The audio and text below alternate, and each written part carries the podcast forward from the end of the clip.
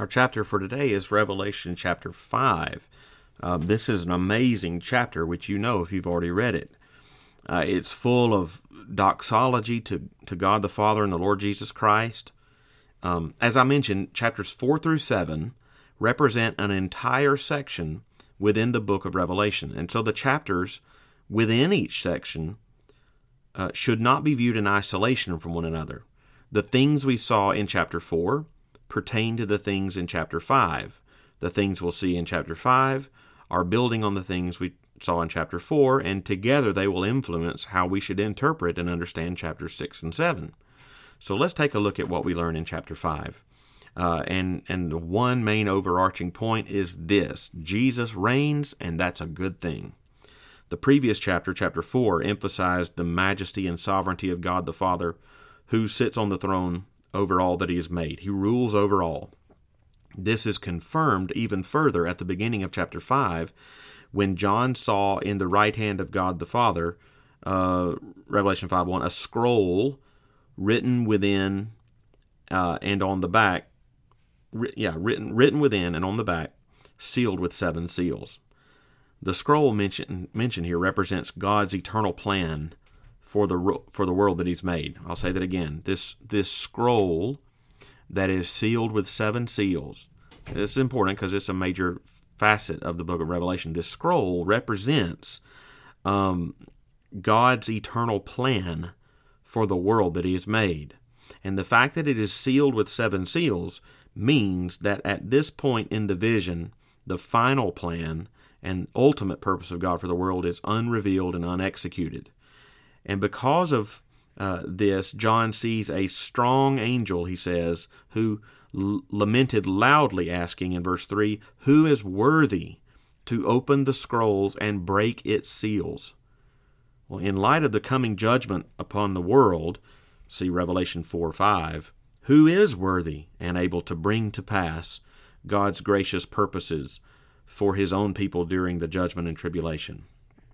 Well, after much weeping, unable to find anyone worthy and able to open the scroll, uh, much elation and jubilation erupted when it is announced by one of the elders, that, that is, one who had himself experienced redemption through Jesus Christ, that there was one worthy who was worthy to break the seals and open the scrolls and, and carry out God's judgment against his enemies, but also carry out his gracious salvation for his people.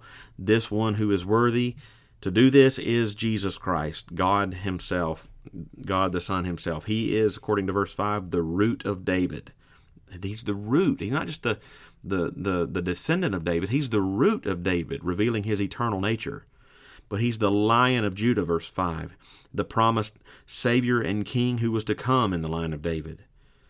We, we've, we've read that he has earned the right to open the scroll and reign uh, because he is also the lamb who has been slain, verse 6. John describes the, the slain and resurrected and ascended Lamb of God as having seven horns. Do you think Jesus literally has seven horns? Again, this is highly symbolic. No, don't read it literally. The seven horns represent his authority and having seven eyes, which are the seven spirits of God, which represent he's he is he is filled with the Holy Spirit. He's one this our triune God, one God, three persons. It is at this point that he takes the scroll, verse 8, from God the Father. This doesn't mean that the Father ceases to reign while the Son reigns, but rather they reign together. When you come to the end of Revelation, John speaks uh, in Revelation 22 1 of the throne of God and of the Lamb. The Son has now, because of his resurrection from the dead, been given authority to rule alongside the Father in carrying out the eternal purposes of his Father. This is writ all over the Scriptures. Hebrews 2 8 and 9, Luke 19 12, Philippians 2 6 through 11, Psalm 2, Daniel 7 9 through 14. On and on it goes throughout the Scriptures. The Father and Son ruling and reigning on the throne in the power of the Holy Spirit, one God, three persons. From this point onward, doxology fills the chapter. In fact, doxology is given three times in the remainder of this chapter. In verses 9 and 10, the four living creatures, who were given knowledge of God's gracious plan for his people, the, so the four living creatures and the 24 elders who had all experienced God's gracious salvation through Christ, they broke they broke forth into that first doxology, praising Jesus Christ for his worthiness to reign over all things with his Father. They exclaimed to Jesus that by your blood you ransomed people for God from every tribe and language and people and nation. Verse 9. Incidentally, this is why we send missionaries and go as missionaries to the ends of the earth, because Christ has already purchased them. They need to hear the gospel and come to saving faith. Likewise, in the second doxology, a chorus of it says in verse eleven, many angels numbering numbering myriads and myriads of and thousands and thousands sing praises to Jesus, saying in verse twelve, Worthy is the Lamb who was slain to receive power and wealth and wisdom and might and honor and glory and blessing. So Jesus reigns, and he will assuredly bring to pass not only the judgment of God against his unbelieving enemies, but also the glorious salvation of God to his people. Verse 10.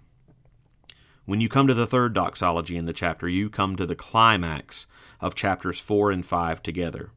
In chapter 4, the emphasis was on uh, God the Father who sat on his throne in majestic sovereignty over all his made. Now in chapter 5, the emphasis has been on God the Son who sits together with his Father and in in the in fellowship with the Holy Spirit to execute the sovereign plans and purposes of the Father over all that it is. And from this vantage point, we're told uh, that uh, every creature in heaven and on earth and under the earth and in the sea, this is verse 13, every creature in heaven and on earth and under the earth and un- under the sea and in the sea, under the earth and in the sea, and all that is in them, they came together to praise Father and Son together and Holy Spirit. To him who sits on the throne, that's the Father, and to the Lamb, that is the Son, be blessing and honor and glory and might forever and ever. To, at which point the, the cherubim give hearty approval to the praise uh, of the elders, recipients of God's grace and salvation. They fell down and worshiped. Verse 14. So believers need not fear the things of which we are prone to be fearful. Salvation belongs to our God, and He is moving every moment of history toward His appointed goal, which should elicit from us praise rather than panic, adoration rather than anxiety. Those are just a few thoughts from Revelation chapter 5.